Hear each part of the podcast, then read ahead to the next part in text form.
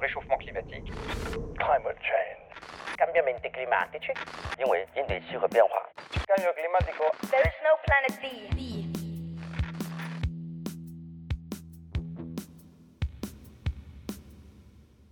Canicule, sécheresse, incendie, inondation. Après un été 2021 relativement paisible, on a l'impression que cette année, les catastrophes naturelles s'abattent sur nous les unes après les autres. Mais sont-elles si naturelles que ça? Comment savoir d'ailleurs si elles sont dues au changement climatique? Comment sont-elles liées entre elles? Est-ce que c'est un avant-goût de ce qui nous attend dans les prochaines décennies ou est-ce que tous les étés seront comme cela désormais? Voici quelques-unes des questions que j'ai posées à mon invité pour cet épisode, Valérie Masson-Delmotte, climatologue et coprésidente du groupe 1 du GIEC. Vous écoutez Échange climatique épisode 27, quand les rapports du GIEC se réalisent.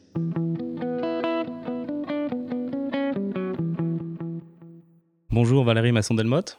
Bonjour. Est-ce que vous pouvez vous présenter s'il vous plaît? Donc je suis euh, chercheuse en, en, sciences du climat à Paris-Saclay. Euh, je suis aussi euh, coprésidente d'un des groupes de travail du GIEC, donc j'ai supervisé des rapports qui font le point sur l'état des connaissances sur la partie physique du climat. Je suis aussi membre du Haut Conseil pour le climat, qui examine l'action du gouvernement français vis-à-vis -vis du changement climatique et qui fait des recommandations. Donc je voudrais qu'on revienne sur ces vagues de chaleur qui ont frappé l'Europe euh, récemment. L'été de cette année où on alterne entre le chaud et le très chaud, euh, est-ce que c'est le type de météo qui était attendu par les modèles climatiques pour 2022 ou est-ce que c'est particulièrement chaud? Alors, première chose, euh, ce qui est observé partout dans le monde, aussi bien au-dessus des continents qu'en mer, c'est que à mesure du réchauffement planétaire, hein, du niveau de réchauffement planétaire, il y a directement une augmentation des extrêmes chauds, donc plus fréquents, plus sévères, et c'est les événements les plus rares qui deviennent les plus euh, intenses. Euh, c'est aussi amplifié dans les villes par les effets d'îlots de chaleur urbains. Alors, quand on regarde euh, les événements extrêmes de cet été, la seule étude publiée à ce jour, c'est aujourd'hui, une étude britannique, qui montre que l'augmentation de ces extrêmes chauds a même lieu plus rapidement qu'elle n'est simulée dans les modèles de climat en Europe. Et ce type d'événement, 40 degrés au Royaume-Uni, ça aurait eu une probabilité infime d'avoir lieu. C'est extrêmement improbable d'avoir un événement de ce type dans un climat non perturbé par les activités humaines. Et euh, la probabilité qu'un événement de ce type se produise, qui soit plus intense, augmentera dans l'avenir la, à mesure du niveau de réchauffement planétaire. Et donc, ce qui est peut-être important à comprendre, c'est que euh, non, c'est pas juste un été, c'est pas juste la variabilité euh, des étés, c'est dû à nos effets sur le bilan d'énergie de la Terre. Donc, en rejetant des gaz à effet de serre, on piège de la chaleur. Ça réchauffe l'océan, ça réchauffe l'air, ça conduit à une fonte généralisée de la glace. Et une des conséquences directes, euh, c'est l'augmentation des extrêmes chauds. Et le, les événements actuels ne sont que les prémices euh, de ce qui va être amené à devenir aussi plus fréquent, plus intense. Euh, on ne peut que limiter cela si on arrive, en réduisant massivement les rejets de gaz à effet de serre, à stabiliser le réchauffement. Quelles sont les probabilités que, que ces canicules-là qu'on a vues soient causées par le réchauffement climatique? Est-ce que c'est quelque chose qu'on peut attribuer? Est-ce que c'est quelque chose qui... Comment on le fait d'ailleurs? Oui, alors c'est vraiment un des progrès euh, récents, je dirais, au cours des derniers dix ans des sciences du climat. C'est ce qu'on appelle les méthodes d'attribution. Alors, précédemment, on les appliquait pour euh, l'état du climat à l'échelle planétaire. Donc ces méthodes d'attribution à l'échelle planétaire, il y a deux types d'approches. La première, c'est comprendre comment chaque facteur, naturel ou dû aux activités humaines, perturbe le bilan d'énergie de la Terre, quantifier ça, et puis quantifier la réponse du climat à cette perturbation. Et euh, cette approche-là, elle montre que le premier facteur de réchauffement, c'est euh, les rejets de dioxyde de carbone, donc euh, brûler du pétrole, du charbon, du gaz, la déforestation. Le deuxième, les rejets de méthane. Donc le méthane, c'est ce qu'on appelle parfois le gaz naturel. Euh, donc c'est tiré à la hausse par les fuites liées à l'utilisation des énergies fossiles, et puis aussi par l'augmentation de l'élevage de ruminants dans le monde. La deuxième approche, euh, qui est complémentaire, c'est euh, prendre des, modèles de climat qui représentent en trois dimensions l'atmosphère, les processus, l'océan, la surface des continents, certains aspects des zones enneigées. Ces modèles de climat, donc, ils sont basés sur des lois physiques, et puis représentent de manière simplifiée les processus de petite échelle. Il y en a une quarantaine dans le monde. Donc on va prendre l'ensemble de ces modèles de climat, et puis on va rejouer par exemple la période des derniers 150 ans, en ne prenant en compte que les facteurs naturels, donc activité du soleil, activité des volcans. Et puis on va faire des grands ensembles de simulations avec des points de départ différents pour essayer d'explorer la variabilité spontanée du climat. Et puis on va aussi avoir des simulations où cette fois on prend aussi en compte les facteurs dus à l'activité humaine, émissions de gaz à effet de serre, émissions de polluants qui ont un effet euh, parasol refroidissant, euh, modification de, l'utilisation des terres. Et euh, quand on compare ces simulations à ce qui est observé, on voit que toutes les caractéristiques observées, la structure du réchauffement, l'accumulation de chaleur dans l'océan, euh, le dégel des zones enneigées, glacées, etc., l'intensification des extrêmes chauds, des pluies extrêmes, dans certaines régions des sécheresses, tout ça ne peut s'expliquer euh, que euh, dans un climat perturbé par les activités humaines. Et toutes les caractéristiques physiques sont cohérentes avec ça. D'ailleurs, pour moi, ce qui est assez frappant, c'est que même les premières projections climatiques, avec des modèles beaucoup plus grossiers, de la fin des années 80, quand on re- recompare ce qui avait été anticipé à ce qui est observé, c'est vraiment très cohérent. Ça veut dire qu'en fait, la physique des processus, on la comprend bien. Et donc ces méthodes-là, euh, maintenant, on peut les appliquer pour des événements ponctuels. Donc par exemple, une vague de chaleur record euh, euh, vers le 22 juillet euh, 2022. Euh, donc on va dire, voilà, on va prendre euh, deux jours très chauds vers le 20 juillet. Euh, quelles sont les caractéristiques de ce type d'événement dans des simulations euh, sans influence humaine? Euh, quelles sont les caractéristiques observées de ce type d'événement euh, depuis euh, 150 ans, 250 ans de données météo? Très long en Angleterre d'ailleurs. Euh, donc il y a un côté de détection, d'analyse du temps de retour, euh, comment ça se compare par rapport aux évolutions passées. Et puis après, il y a euh, quand on perturbe le climat, donc en rajoutant des gaz à effet de serre, comment ça modifie la probabilité d'occurrence et euh, les caractéristiques de cet événement. Et c'est ça qui permet de dire, notamment pour euh, l'événement récent à 40 degrés euh, ici et puis au Royaume-Uni, qu'un tel événement aurait une probabilité infime de se produire en climat euh, pré-industriel et que euh, son intensité a été augmentée de 4 degrés du fait de l'influence humaine sur le climat. Ce sont des méthodes qui s'affinent, euh, qui donnent des résultats toujours dans ce sens-là pour les extrêmes chauds, qui donnent par contre des résultats qui peuvent être différents pour euh, les périodes de sécheresse. Donc je vais donner un contre-exemple. On a eu une sécheresse importante à Madagascar euh, l'année dernière hein, qui a conduit à des problèmes graves euh, d'insécurité alimentaire. C'est une sécheresse qui était due à un manque de pluie. Euh, ce manque de pluie, euh, dans, ce type d'analyse, n'est pas dû à l'influence humaine sur le climat. C'est juste un événement météorologique rare. Par contre, euh, la sévérité de la sécheresse, elle est amplifiée dans un climat plus chaud, parce que quand l'atmosphère est plus chaude, ça vide les sols plus vite de leur humidité. Je pense que c'est important de montrer aussi que parfois, quand on applique ces méthodes, euh, le résultat peut être négatif. Oui, bien sûr. Oui. Alors, il y, aura toujours des, des catastrophes naturelles, même si la planète était restée vierge d'humains. Euh, il y aurait toujours eu des, des- des événements extrêmes. Mais j'aime bien le, le point que vous abordez, le terme catastrophe naturelle, parce qu'en fait, pour moi, ça pose deux questions. Donc, il y a l'aléa météorologique, mais si cet aléa devient plus fréquent, plus intense, plus sévère, dépasse les seuils de tolérance parce qu'on a perturbé le climat, il faudrait trouver un autre terme, Catastrophe anthropique. amplifié par, euh, par euh, notre perturbation du climat. Puis par ailleurs, le côté catastrophe, c'est pas l'aléa. C'est aussi euh, à quel point ça nous affecte. Et donc, par exemple, une vague de chaleur intense, c'est amplifié dans les villes par les îlots de chaleur urbains. Et donc, les, les- les dommages pour la santé, il y a une double dimension due aux activités humaines. L'urbanisme, qui fait qu'on piège la chaleur la nuit et que les gens ont du mal à se reposer, plus le réchauffement climatique.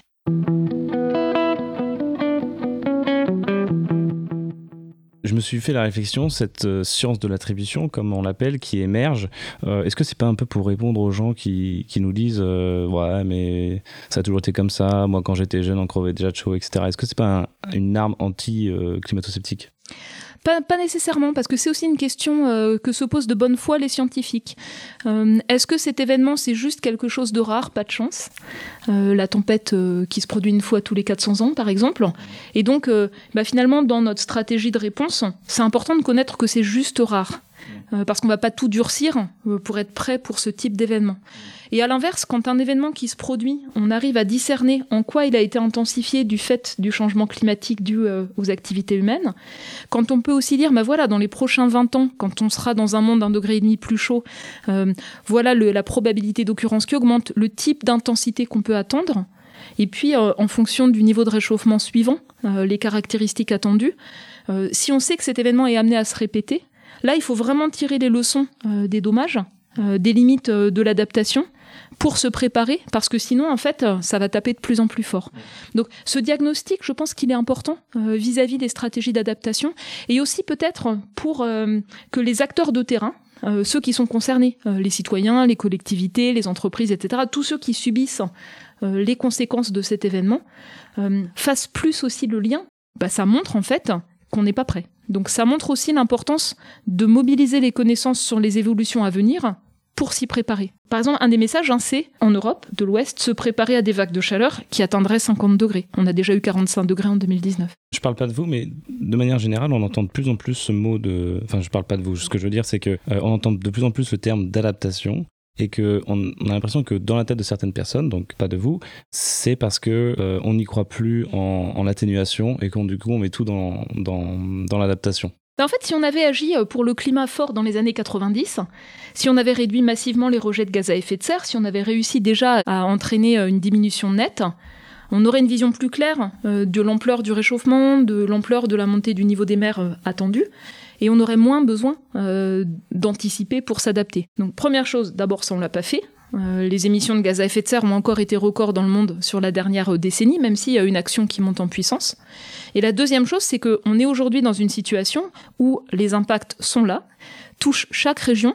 Alors moi je dis que c'est avec des effets chroniques et des effets aigus. Donc un effet chronique, par exemple, c'est un recul graduel des glaciers, un recul graduel du manteau neigeux. Donc d'abord il y a des effets locaux en montagne. Euh, certaines voies sont plus praticables parce que les sols gelés dégèlent. Euh, on le voit bien en fait hein, sur les glaciers. Et puis à un moment donné, ça va entraîner une baisse euh, de l'alimentation en été en eau des fleuves, des lacs et, tout le reste. Et là, en fait, ça va encore exacerber la difficulté de gestion de l'eau. On y est maintenant. Donc, l'effet chronique, on essaie de l'ignorer, puis à un moment donné, il va devenir aigu. On va toucher à, des limites à ce qu'on est capable de gérer. Les effets aigus, c'est les extrêmes chauds, les pluies extrêmes ou les sécheresses particulièrement prononcées. Euh, un autre exemple d'effet euh, chronique, c'est la montée graduelle du niveau de la mer, donc qui a accéléré, qui est passé de 2 mm par an au XXe siècle à 3,7 mm par an sur les derniers 10 ans. Et cette montée euh, graduelle du niveau de la mer, souvent elle est invisible pour la plupart des gens, puisqu'on a la hauteur des vagues, des marées, des tempêtes. Mais euh, plus le niveau moyen de la mer monte, plus on va dépasser des niveaux records. Donc on va avoir des inondations chroniques à marée haute plus fréquentes, c'est déjà le cas dans certains endroits comme en Floride. Et puis ensuite on va avoir euh, parfois bah, des ouvrages de protection qui seront dépassés lors d'une marée haute avec une tempête. Donc là ça donnera lieu localement à un effet aigu. Et puis ça va augmenter l'érosion des côtes sableuses. On commence déjà à le voir, ça ne va faire que s'amplifier. Et donc, ça fait partie euh, des choses qui au début semblent invisibles, euh, un enjeu pour le long terme, et puis qui en fait, à un moment donné, se manifesteront parce que les, les capacités de euh, d'adaptation, de défense seront dépassées. Et donc, c'est pour ça, je pense que la question de l'adaptation ne fait que monter en puissance. C'est parce qu'on voit partout des impacts qui sont graves, qui touchent aussi bien la nature en mer, sur terre, que l'ensemble des sociétés humaines. Et je crois que certains événements récents on, euh, nous ont rappelé, euh, notamment dans les pays riches, euh, que personne n'est à l'abri. Je pense par exemple à cette vague de chaleur et ces incendies majeurs sur la côte ouest canadienne, à plus de 40 degrés aussi. Je pense aussi aux pluies intenses qui ont entraîné des inondations graves en Belgique et puis en Allemagne. Euh, et puis là actuellement, par exemple, les incendies euh, dont on voit qu'on n'arrive pas à les contrôler rapidement et donc qui provoquent, euh, qui touchent des surfaces importantes. Ça, en fait, ça nous montre euh, euh, que voilà, il n'y a pas que le fait d'être réactif après coup. Il y a aussi des questions de ruissellement exacerbées par euh, l'aménagement des lieux où on a construit nos villes, euh, des types de forêts qu'on cultive, euh, voilà, qui posent des questions plus profondes. Oui, on, on commence, en fait, on parle de plus en plus d'adaptation parce qu'on commence sérieusement à avoir les, les pieds dans l'eau. Il y a 4-5 ans, il y a eu les méga feux en Australie. Ça paraît tellement loin et pourtant, c'était énorme. L'année dernière, donc vous l'avez dit, il y a eu les canicules au Canada, cette année aux États-Unis. Dans les Inde. régions des Grandes Plaines, là, en ce moment, aux États-Unis, qui risquent d'affecter la production de maïs. Hmm. Euh, en Inde, euh, il y a quelques mois, en Europe, euh, tout récemment. Du coup, ma prochaine question, c'est est-ce qu'il y a des, régions qui sont plus ou moins touchées par ces fortes températures? Il y a une étude de Nature qui a été publiée et qui affirme que l'Europe de l'Ouest, notamment, se réchauffe 3 à 4 fois plus vite que le reste de la planète. Alors, le réchauffement moyen, donc la température moyenne annuelle, est plus prononcé au-dessus des continents et particulièrement fort près de l'Arctique. Mais si on regarde l'intensité des événements extrêmes, euh, l'augmentation est particulièrement marquée autour de la Méditerranée et en Europe de l'Ouest. Donc ça va dépendre de ce qu'on regarde. Moi, je prends l'exemple des vagues de chaleur et des épisodes secs euh, en Inde et au Pakistan pour illustrer des risques qui sont euh, composites, complexes, de plus en plus difficiles à gérer. Pourquoi? Parce qu'en fait, ce sont des régions où beaucoup de personnes euh, n'ont aucun filet de protection sociale, dépendent de leur travail physique pour leur subsistance. Donc, effet de la vague de chaleur très intense, incapacité à travailler en extérieur euh, aux heures chaudes de la journée, moins de travail, moins de revenus. Euh, effet des, conditions très chaudes et très sèches sur les récoltes, moins de rendement. Donc, un coût de l'alimentation qui augmente, des revenus plus bas. Et donc ça, c'est directement en fait des risques de malnutrition, de pauvreté extrêmement graves.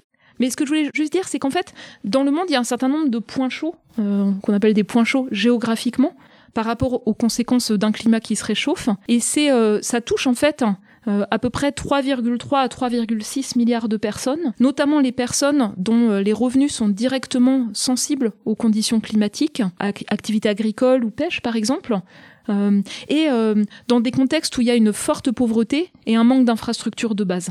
C'est là en fait où euh, les indicateurs hein, de, vulnérabilité sont au rouge. Quand on parle de canicule, malheureusement, on parle aussi de, sécheresse, de pollution à l'ozone, de feux de forêt ou encore d'orage. Est-ce que vous pouvez nous expliquer comment tout cela est connecté? Donc, quand on a un réchauffement en moyenne annuelle, euh, en fait, on va avoir une augmentation directe de la probabilité d'avoir des extrêmes chauds, des records chauds. Ça, c'est un lien direct. Ensuite, quand l'atmosphère se réchauffe d'à peu près 1 degré, elle peut transporter, théoriquement, 7% de vapeur d'eau en plus. Et donc, la même tempête, aujourd'hui, par rapport à il y a 50 ans, qui aurait exactement la même trajectoire, si elle passe au-dessus de mer plus chaude, et euh, si l'air est plus chaud, elle va pouvoir se remplir davantage de vapeur d'eau, et au moment où il y aura le, déclenchement euh, de, la précipitation, on, aura des records de précipitation plus importants. Si on prend par exemple dans le sud de la France les épisodes Sévenol à l'automne, euh, leur intensité, donc le, record de pluie chaque année, a augmenté d'à peu près 20% depuis les années 1960. Ça veut dire en fait des pluies plus intenses, plus concentrées en quelques minutes ou quelques heures, qui vont ruisseler rapidement. Et si en plus ça ruisselle sur des sols qui ont été imperméabilisés, ça va donner des crues éclairs, difficiles à gérer et donc qui parfois euh, présentent des risques très graves. Donc ça c'est le lien en fait ou des, ou des, sols d'une forêt qui a brûlé et qui, n'aspire plus l'eau, par exemple. Alors, sur euh, les conditions propices aux incendies, donc, ce sont en fait des conditions météorologiques chaudes, sèches et venteuses. Et elles augmentent aussi dans un climat qui se réchauffe. Euh, notamment parce que quand l'atmosphère est plus chaude, elle va en fait vider plus rapidement, aspirer en fait l'eau des sols. On, on, parle de la demande évaporative qui augmente. Et donc, ça va vider plus vite les sols de leur humidité. Et en plus, quand des sols sont secs, et ils ne peuvent pas euh, conduire à de l'évaporation ou de la transpiration. Et donc, quand on a une vague de chaleur qui se produit, ça l'intensifie, ça entraîne une surchauffe. Donc, euh, il y a un couplage en fait euh, dans les deux sens. Donc, on voit en fait partout dans le monde une augmentation des conditions météorologiques propices aux incendies, donc sur des saisons plus longues, ça démarre en février en Corse, par exemple. Des régions nouvelles qui sont touchées, je pense à la Bretagne ou au Jura, en France.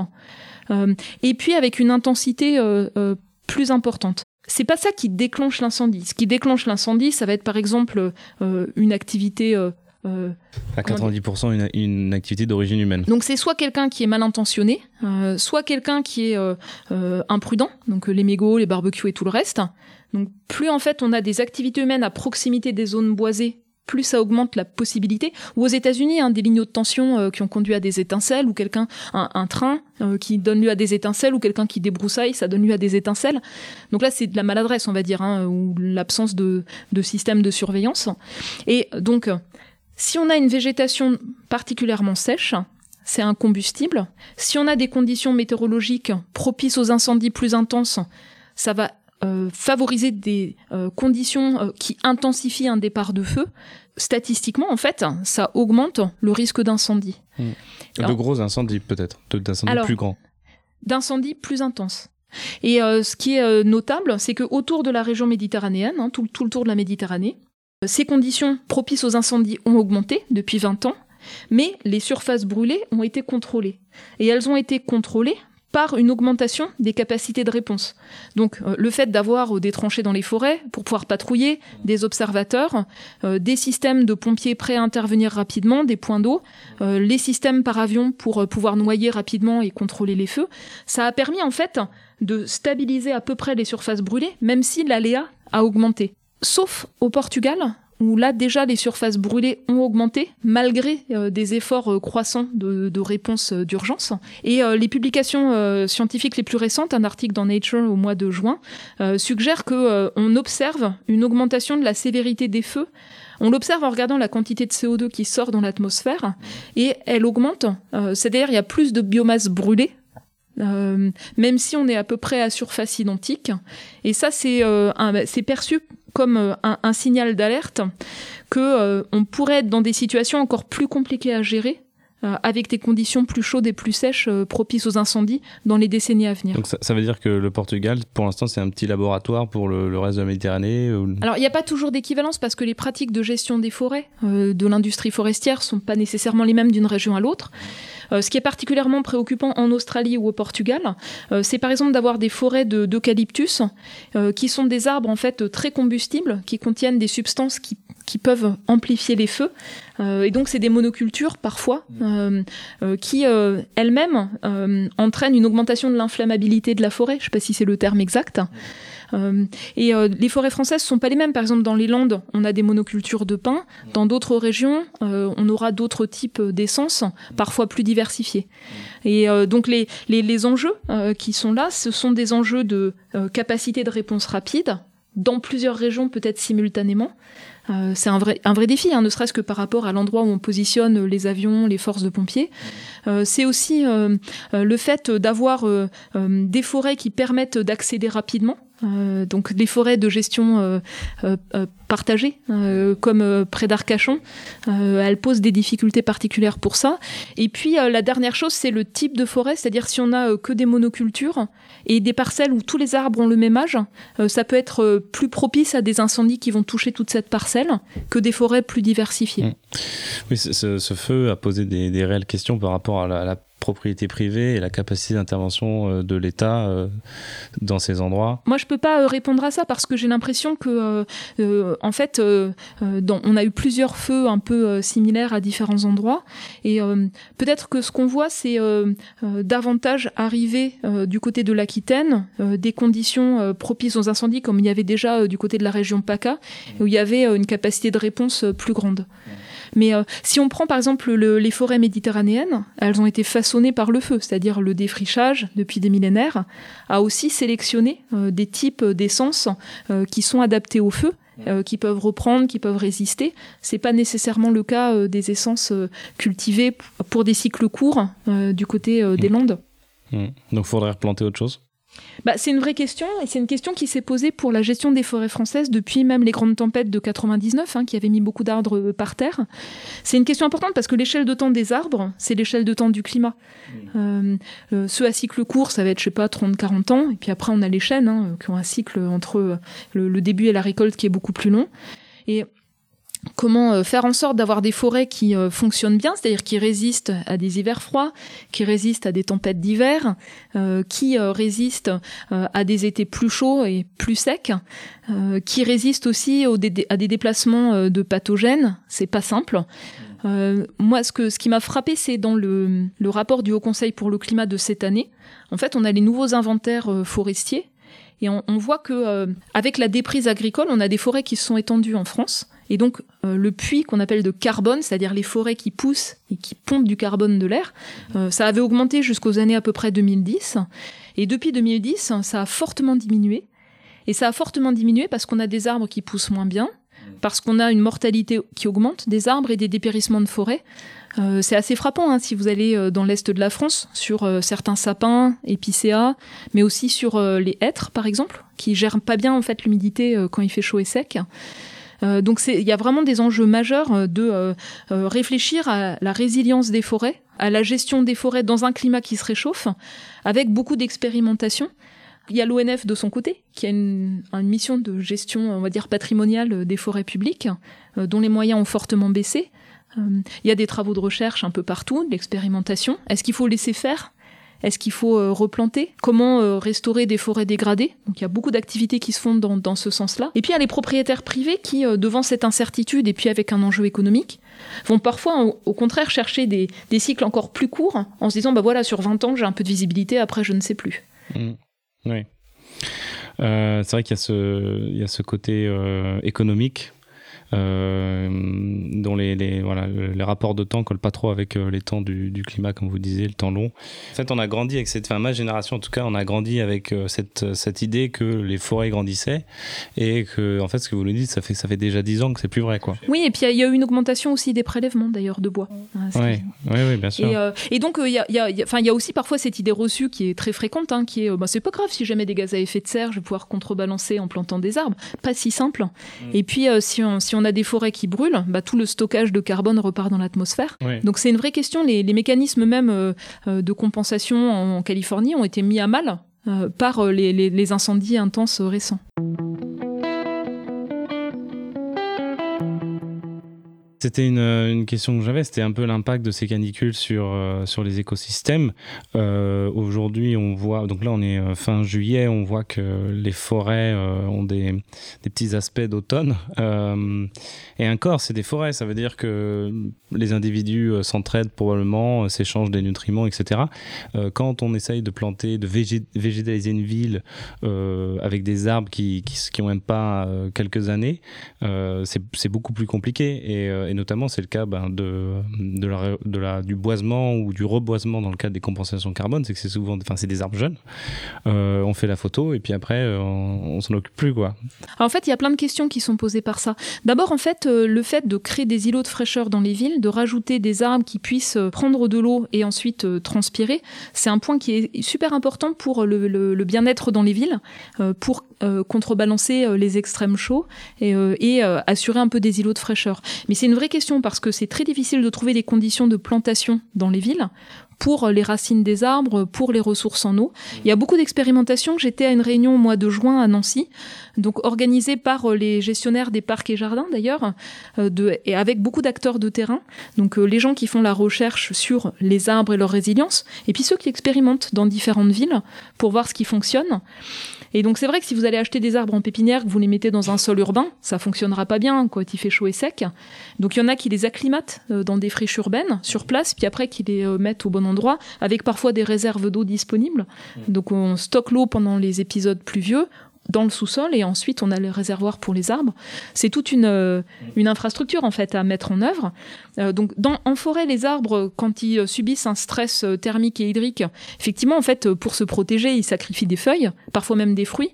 Euh, mais en général, ce qui se passe, c'est que du coup, ils ont une moins bonne capacité de photosynthèse à la fin de la saison de croissance. Il y aura moins de sucre pour qu'ils puissent démarrer au printemps suivant. Euh, donc ça fragilise les arbres et ils sont davantage susceptibles d'être attaqués par des ravageurs comme des scolites. Donc ce sont des choses qu'on observe aussi également. Oui. oui, puis en plus, il y en aura de plus en plus potentiellement avec le changement climatique. Donc euh, c'est des effets qui se, des effets négatifs. C'est toute la dynamique de l'écosystème ouais. euh, qui est importante de prendre en compte. Et donc des forêts diversifiées avec différentes essences, ou parfois de différents âges au sein d'une même parcelle, euh, ça peut offrir plus de résistance à ces ravageurs plutôt que des arbres qui ont tous en gros le même patrimoine génétique et qui auront les mêmes vulnérabilités. Donc c'est ça en fait que moi je retiens de travaux de spécialistes des arbres, hein, j'en suis pas. Euh, mais euh, donc euh, ça, ça, pose aussi beaucoup de questions sur effectivement les actions que l'on va mener pour renforcer les puits de carbone. Mmh. Donc il y a différentes options. Il y a stocker du carbone dans des sols, l'agroforesterie, donc par exemple avec davantage de haies euh, qui permettent d'ombrer, qui permettent de, de, bloquer le ruissellement, des choses comme ça. Et puis il euh, y a aussi euh, bah, toutes les actions de, boisement, de reboisement. et de la même manière, il y a des travaux récents qui permettent maintenant de commencer à voir qu'est-ce qui fonctionne le mieux. Euh, pour stocker du carbone sur la durée mmh. Est-ce que c'est euh, certaines monocultures ou d'autres? Dans quel contexte? Selon la région, etc.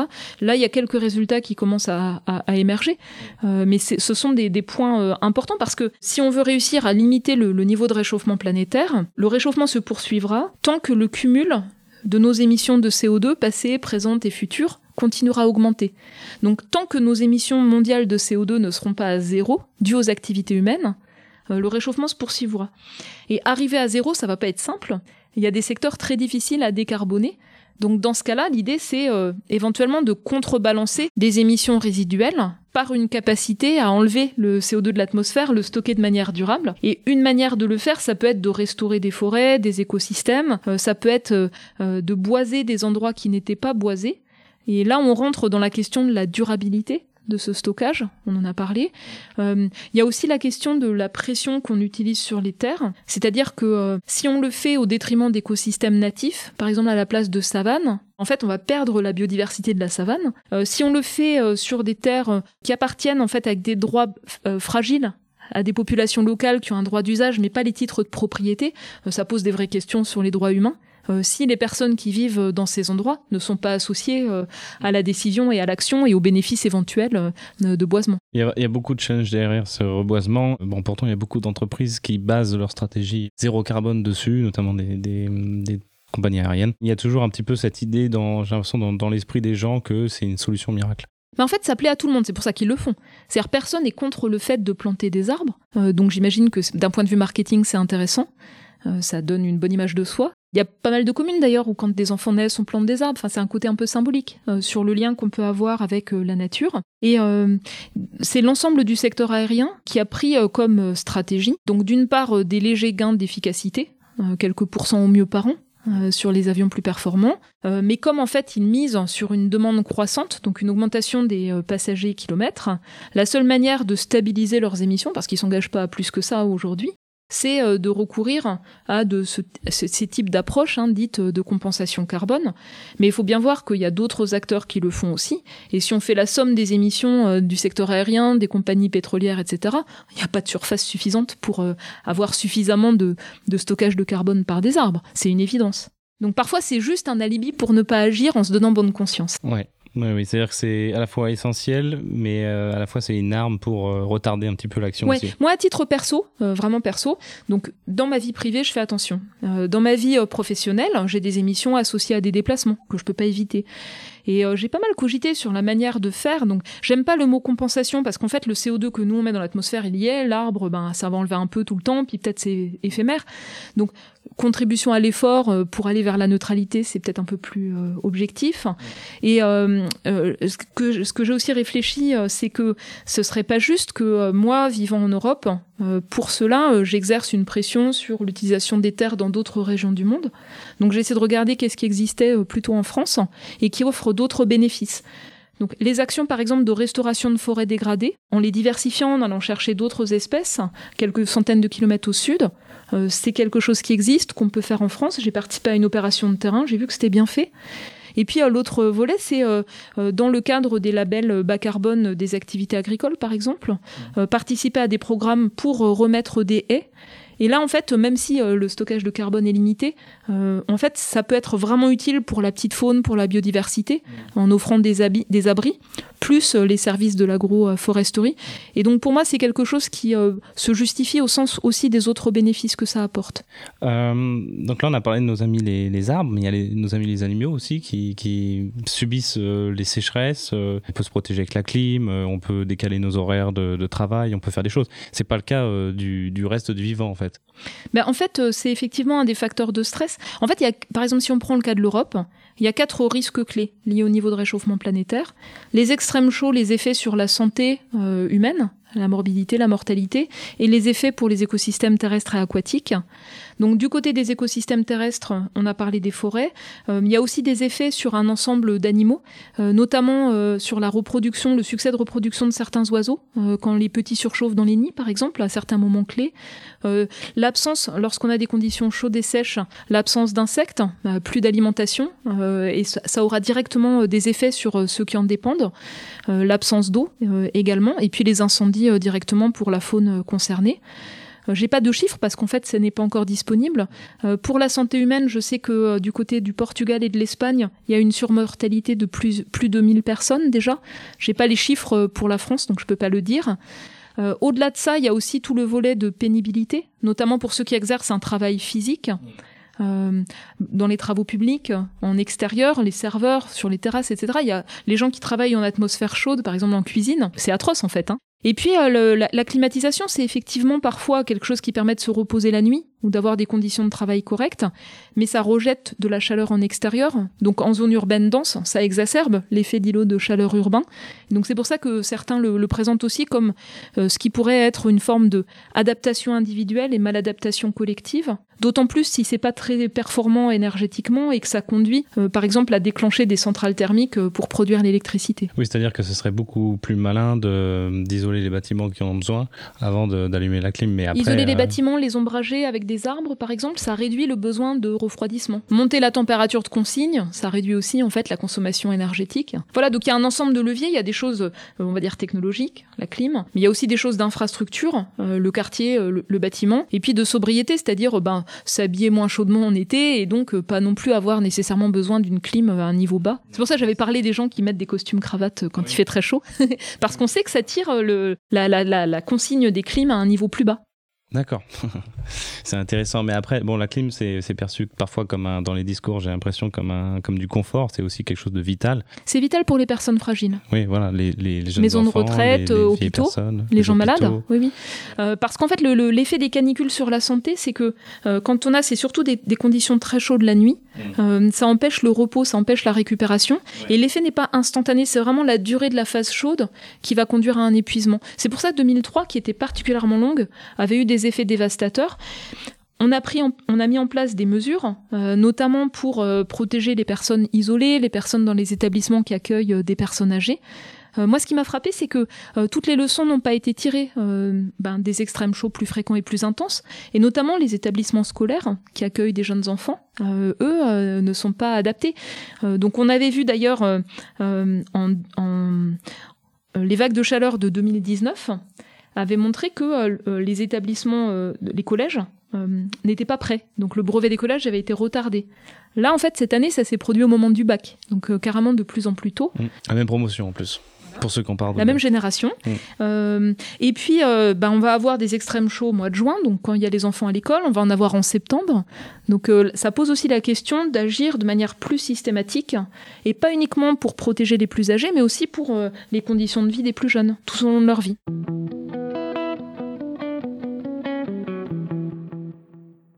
Et j'en profite pour vous demander pourquoi on meurt de chaud. Je sais que par exemple dans des pays, euh, c'est parce qu'il y a euh, un taux d'humidité aussi qui est élevé. En France, on n'a pas ce taux d'humidité-là. Pourquoi les gens euh, meurent ou sont hospitalisés? Alors en fait, c'est donc il y a l'effet que je décrivais tout à l'heure, hein, des conditions très chaudes qui empêchent de se reposer la nuit quand on est fragile, euh, qui touchent davantage les femmes pour des raisons euh, physiologiques, il me semble. Après, le deuxième volet, c'est euh, donc quand on a en particulier une activité physique, donc la capacité de notre corps à se refroidir, et ça c'est le mécanisme de la transpiration. Et donc il y a des effets de seuil, notamment avec un mélange de chaleur et d'humidité qui va bloquer la transpiration, qui est dangereuse pour la santé directement. Donc euh, il y a dans un certain nombre de régions du monde, notamment pour l'armée américaine par exemple, euh, des règles strictes euh, sur le travail physique en extérieur avec des seuils d'indices de danger. C'est assez frappant parce que en France, on a dans le droit du travail des critères sur l'exposition au froid, mais on n'en a pas sur l'exposition au chaud. Et donc ça demande aussi, je pense, d'être mieux intégré pour mieux protéger les salariés de ce type de conditions. Les conditions euh, humides et chaudes extrêmes, on les a déjà au Proche-Orient, on les a déjà du côté de l'Inde par exemple, et ça va affecter les personnes euh, notamment qui travaillent dans le secteur du bâtiment, qui travaillent dans les rizières, ou pour les activités agricoles, de plein fouet. Est-ce qu'on saurait évaluer les coûts induits par ces vagues de chaleur? Comme ça, on pourrait en quelque sorte chiffrer le coût de l'inaction euh, climatique et ce serait un petit peu un, argument. Est-ce que ça coûte cher par rapport aux hospitalisations, à la baisse de, l'activité économique, à la dégradation des infrastructures, des routes, des ponts, etc. Euh, qu'est-ce, qui, coûte le plus cher et, de toute façon, est-ce est-ce qu'on peut l'estimer? Alors, euh, sur la partie euh, chaleur extrême, euh, euh, perte de productivité au travail, il y a eu des estimations. Euh, je les ai pas en tête. hein. Il y a eu également des estimations du besoin d'énergie supplémentaire pour assurer la climatisation en été. C'est par exemple intégré dans les scénarios RTE 2050 euh, qui explorent comment arriver à une neutralité carbone pour l'énergie en France en électrifiant tous les usages de l'énergie. J'ai déjà vu aussi euh, certaines estimations, mais incomplètes, euh, sur euh, d'autres aspects? Euh, par exemple, euh, sur les, euh, l'entre- vous avez parlé de l'entretien des routes. Euh, J'ai cherché en fait des informations sur euh, l'augmentation des coûts de maintenance pour le réseau routier. Il y a les briques euh, mais il n'y a pas une estimation chiffrée. C'est-à-dire on sait que des conditions très chaudes vont entraîner un vieillissement accéléré des matériaux euh, qui sont utilisés pour les routes. Euh, donc un besoin de maintenance plus fréquent, mais il n'y a pas de chiffre intégré à ma connaissance qui existe. hein. J'ai demandé aux spécialistes euh, récemment. Euh, on a également une des conséquences importantes d'un climat euh, plus chaud et plus sec, c'est l'augmentation des euh, mouvements de sol argileux. Donc en France, ça concerne en particulier cette région, dans l'Essonne. Il y a en tout à peu près 10 millions de maisons qui sont construites sur des sols qui sont affectés par les retraits gonflements d'argile. Donc en gros, quand il fait sec, les sols se rétractent. Et puis quand euh, il y a de la pluie à l'automne en général, les sols gonflent et ça entraîne en fait des mouvements de dalles, euh, des fissures sur des bâtiments, avec des coûts en moyenne qui sont de l'ordre de 20 000 euros par logement et qui souvent sont maintenant exclus des mécanismes de prise en charge par la solidarité euh, nationale catastrophe naturelle. Et donc ça, ça illustre aussi parce que le montant des dommages est considérable hein, quand on regarde cet enjeu-là. Et ça, ça n'est pas complètement intégré. Les assureurs, euh, en, en prenant en compte certains des aspects d'un climat qui change, mais pas tout, estiment que, euh, si je me trompe pas, hein, la Fédération française des assureurs, entre maintenant et 2050, il y aura à peu près un triplement du coût des assurances euh, pour les biens euh, courants. Triplement de, du prix de l'énergie, du prix de l'assurance, tout va bien. Est-ce que vous avez d'autres choses à ajouter sur la canicule ou est-ce qu'on peut passer à autre Bah, ce que je voulais juste dire, c'est qu'en fait, euh, je sais pas si j'ai dit tout à l'heure, mais il y a quatre risques clés pour l'Europe. hein. Euh, euh, la chaleur extrême, euh, les chocs sur la production agricole, euh, donc on le voit de manière croissante, que ce soit par exemple des inondations en juin 2016 qui avaient provoqué des chocs sur les rendements pour le blé par exemple, euh, et puis euh, les extrêmes chauds et secs. Euh, là, euh, si j'ai bien compris, en ce moment, ça va être très compliqué pour certaines cultures de maïs par exemple. Euh, Hmm. on Qui peut peuvent parler. pas Voilà, c'est en fait le- la chaleur extrême à un moment clé euh, de la maturation du grain aussi. Hein, euh, donc c'est pas que l'eau, c'est aussi parfois les, les seuils de température. Euh, après donc euh, il y a les enjeux de pénurie d'eau. Donc par exemple la vallée du Pô à sec, le débit du Rhin très faible, c'est la deuxième fois et du coup tout le transport de marchandises est ralenti. C'est critique pour certaines activités industrielles, notamment au sud de l'Allemagne. Euh, donc là, c'est vraiment des impacts économiques importants. Si on doit arrêter des usines manque d'eau, de la production d'énergie manque d'eau, euh, il y a bien sûr directement des effets économiques majeurs, en plus euh, des manques à gagner pour les activités agricoles. Donc ça, ça pose la question de transformation de pratiques hein, pour pas être le dos au mur quand on a une sécheresse de ce type. Et le dernier risque, on n'en a pas parlé, c'est le risque d'inondation, donc plus extrême, débordement de cours d'eau et pour le littoral. Euh, et c'est pas euh, complètement décorrélé. Donc, par exemple, si la Méditerranée est très chaude en ce moment, c'est l'effet en mer de la vague de chaleur euh, à terre, le même phénomène. Ça peut alimenter aussi des tempêtes avec des quantités plus intenses de précipitations cet automne. Euh, et puis sur, cette, euh, sur ce débit du Rhin plus faible, euh, j'ai lu que par exemple l'Allemagne avait beaucoup de mal à approvisionner ses, centrales électriques au charbon. Bah, en fait, d'un autre côté, la question de, euh, de tension, donc dans le contexte géopolitique de la guerre en Ukraine, le contexte des tensions sur l'approvisionnement, c'est la seule chose en fait qui a entraîné, en tout cas, une parole politique sur la question de la maîtrise de la demande, de la sobriété. Et pourtant, en fait, dans les rapports du GIEC de 2022 sur euh, les, les stratégies qui permettent de limiter le réchauffement climatique, il y a des volets d'action, bien sûr, euh, d'innovation technologique dans tous les secteurs d'activité, euh, de transition énergétique en premier, mais aussi euh, du système alimentaire dans chaque secteur. Et euh, il y, a, il y a cette question de la demande, et notamment euh, ce qu'on appelle euh, en anglais sufficiency, c'est-à-dire réduire la demande en matériaux, en énergie, en eau, en sol, tout en permettant à chacun de vivre décemment dans le respect de limites planétaires. Et là, on voit que cette notion-là, qui est quelque chose normalement qui doit être délibéré, mis en place de manière juste, c'est fait simplement comme un levier de gestion de pénurie et pas comme une forme de développement qui soit résilient, qui soit plein de bon sens, qu'on choisisse. Bah oui, ça, ça vous fait quoi de, de voir euh, la ministre euh, de l'écologie parler de sobriété, mais non pas euh, en réaction au rapport du GIEC, mais en réaction à la guerre en Ukraine? Ça doit être frustrant. Bah, en fait, c'est d'une part frustrant que précédemment, euh, et notamment le chef de l'État, dans son expression publique, dans ce qu'il indiquait sur la transition euh, énergétique en particulier, il parlait donc euh, des manières de produire de l'électricité décarbonée, de décarboner d'autres usages. Il parlait de l'efficacité, mais jamais de la sobriété. Alors que dans tous les euh, scénarios qui ont été faits, euh, qui permettent d'avoir une économie en France qui fonctionne bien, qui soit sobre en carbone, euh, eh bien, il y a un volet, bien sûr, de maîtrise de la demande toujours. C'est-à-dire, si on arrive à, maîtriser notre demande, on peut plus facilement transformer les systèmes de production aussi. Il y a, il y a cette dimension-là. Ou alors, peut-être qu'il parlait de sobriété, mais en fait, il parlait de d'efficacité derrière. C'est ça en fait. À chaque fois, ils faisaient référence à l'efficacité. Et alors, ce qui est intéressant, c'est que euh, je vais prendre un exemple concret comme ça, les gens vont vont voir. Donc, par exemple, si on prend un logement euh, qui a une dépense d'énergie pour le chauffage et que euh, on investisse pour isoler ce logement, après les dépenses de fonctionnement euh, constantes permettent de chauffer le logement à une température plus élevée. à dépenses constantes. Donc, le fait d'investir pour isoler un logement, c'est pas une garantie euh, qu'on va euh, consommer moins, ça peut entraîner le fait euh, de chauffer plus euh, et donc pas avoir un effet rebond. Alors que si on décide euh, de vivre avec un pull en plus, on peut baisser la température du chauffage et là il n'y a pas d'effet rebond. Et ça c'est le volet entre guillemets sobriété, c'est-à-dire euh, ce qui suffit à vivre bien.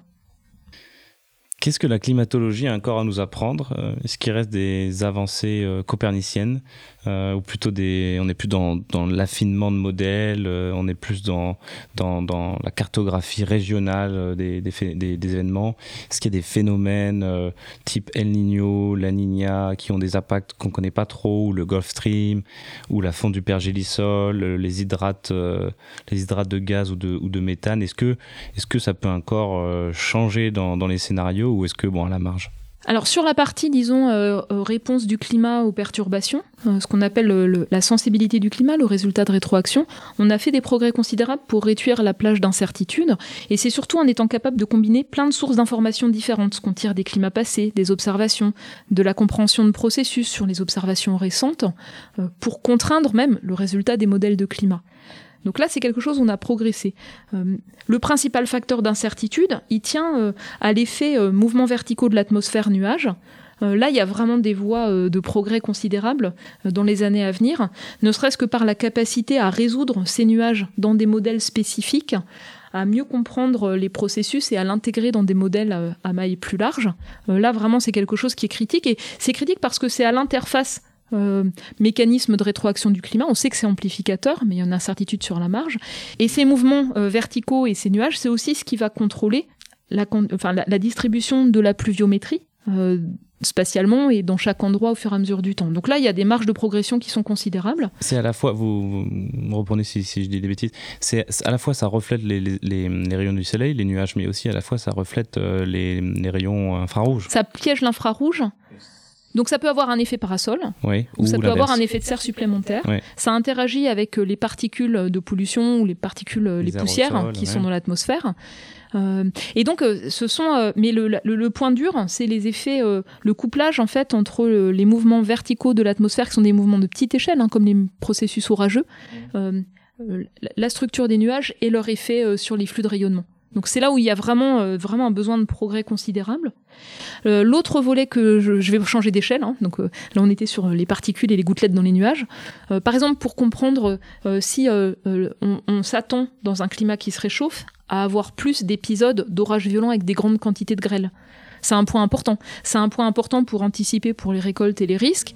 C'est un point important pour les toitures ou pour les panneaux photovoltaïques, etc. Donc ça, c'est un point. c'est- pour illustrer qu'il y a une application économique aussi à, à ces connaissances-là euh, qu'on n'a pas complètement. L'autre exemple, c'est un peu un contre-exemple, c'est euh, un point d'incertitude majeur sur l'évolution du niveau de la mer à l'échelle planétaire. C'est euh, le devenir de certains secteurs de l'Antarctique. L'Antarctique, c'est un immense glacier qui déborde par endroits sur les continents. Il fait très froid. Le, principal facteur, c'est pas nécessairement la fonte par euh, euh, des températures euh, chaudes en surface, c'est la fonte à l'interface avec l'océan qui peut en fait attaquer par en dessous ces plateformes de glace flottantes et conduire à des processus d'instabilité d'écoulement. Et on sait que certains secteurs sont potentiellement instables, on le sait par l'étude des climats passés, par leur configuration, mais on ne sait pas quels sont les seuils euh, d'augmentation de température de l'océan austral et de réchauffement planétaire. Et on ne sait pas non plus très bien euh, quelle est la vitesse éventuelle euh, d'une telle déstabilisation. Dans le dernier rapport du GIEC, on l'a abordé sous l'angle de narratif, de trame narrative, c'est-à-dire si ça se déclenche, alors voilà la vitesse maximum plausible et l'amplitude maximum plausible à l'échelle d'un siècle, trois siècles. Et ce type de scénario, euh, c'est important. C'est important pour tous les gestionnaires d'infrastructures critiques pour le littoral. Les centrales, les parcs industriels, euh, euh, les ports, euh, les villes côtières. Eux, en fait, ils peuvent pas se permettre de ne regarder que le scénario médian. Ils veulent regarder aussi hein, le scénario entre guillemets du pire euh, pour anticiper euh, et pas euh, et pas perdre en fait hein, tous les investissements et toutes les infrastructures. Donc c'est eux qui le demandent. Mais on a encore euh, beaucoup de points durs parce que peu d'observations, difficile d'accès, euh, des modèles qui restent imparfaits, euh, qui évoluent. À l'interface océan, partie flottante, glace de mer, et puis bah, encore une fois l'effet des nuages dans ces régions et la quantité de neige qui va se déposer. Donc là c'est de la recherche, c'est de la recherche fondamentale qui va prendre du temps à avancer, mais les enjeux ils concernent un milliard de personnes qui vivent directement au ras de la mer partout dans le monde en 2050. Et puis le troisième exemple, vous l'aviez effleuré, mais c'est euh, les écosystèmes terrestres, y compris les sols gelés, euh, et euh, leur, stockage de carbone. Donc euh, aujourd'hui, la végétation et les sols absorbent à peu près euh, 31% chaque année euh, des 40 milliards de tonnes de CO2 qu'on déverse dans l'atmosphère. Donc ils amortissent euh, le réchauffement en absorbant du carbone. Dans la partie physique du climat, donc dans les modèles de climat où on a aussi le, le vivant simplifié, le cycle du carbone, nous, ce qu'on voit, c'est que plus on met du CO2 dans l'atmosphère, plus il y en a qui rentrent dans la végétation et les sols et euh, dans l'océan d'ailleurs. Mais en gros, au-delà de 2 degrés, euh, ces euh, puits naturels perdent en efficacité. Donc, euh, ils en récupèrent une fraction plus petite. Donc, ça veut dire que notre marge de manœuvre se réduit. Pour les sols gelés, on en perd à peu près un quart, les sols gelés sur 3 mètres, par degré de réchauffement à venir, en surface et en volume. Euh, on arrive à peu près à quantifier ce que ça va rejeter en CO2, on en tient compte.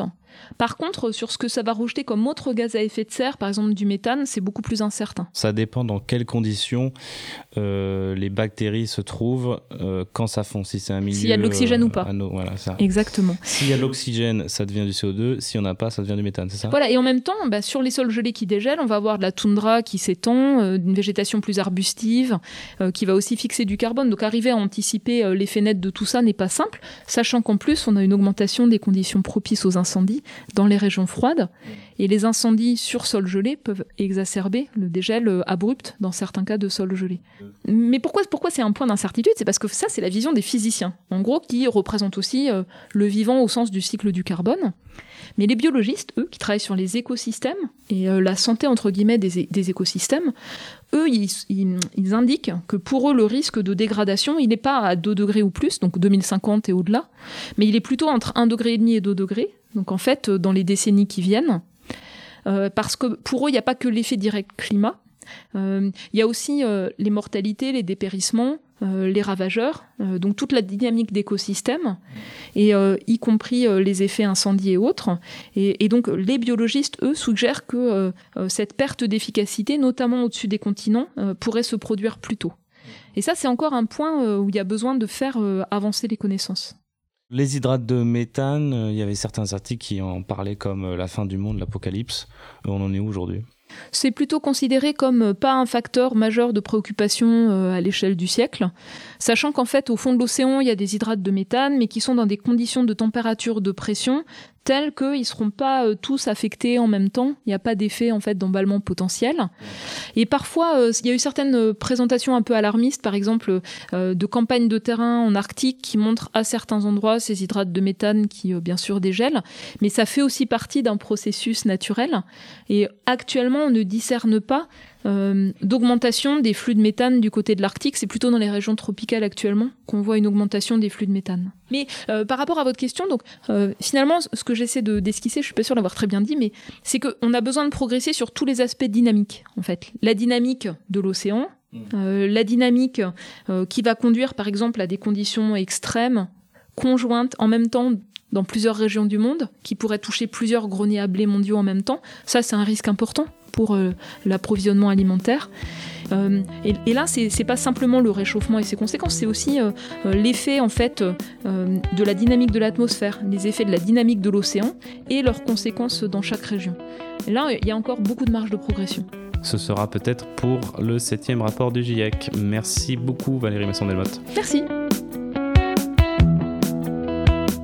Voilà, j'espère que cet épisode vous a plu. C'était la première partie de mon entretien avec Valérie Masson-Delmotte. La deuxième portera sur comment parler de climat au grand public. L'épisode sortira très vite. Abonnez-vous si ce n'est pas déjà fait pour ne pas le rater. Il ne me reste plus qu'à remercier Gilles Marteau pour la musique et vous, bien sûr, pour votre écoute. En attendant, portez-vous bien et à la prochaine.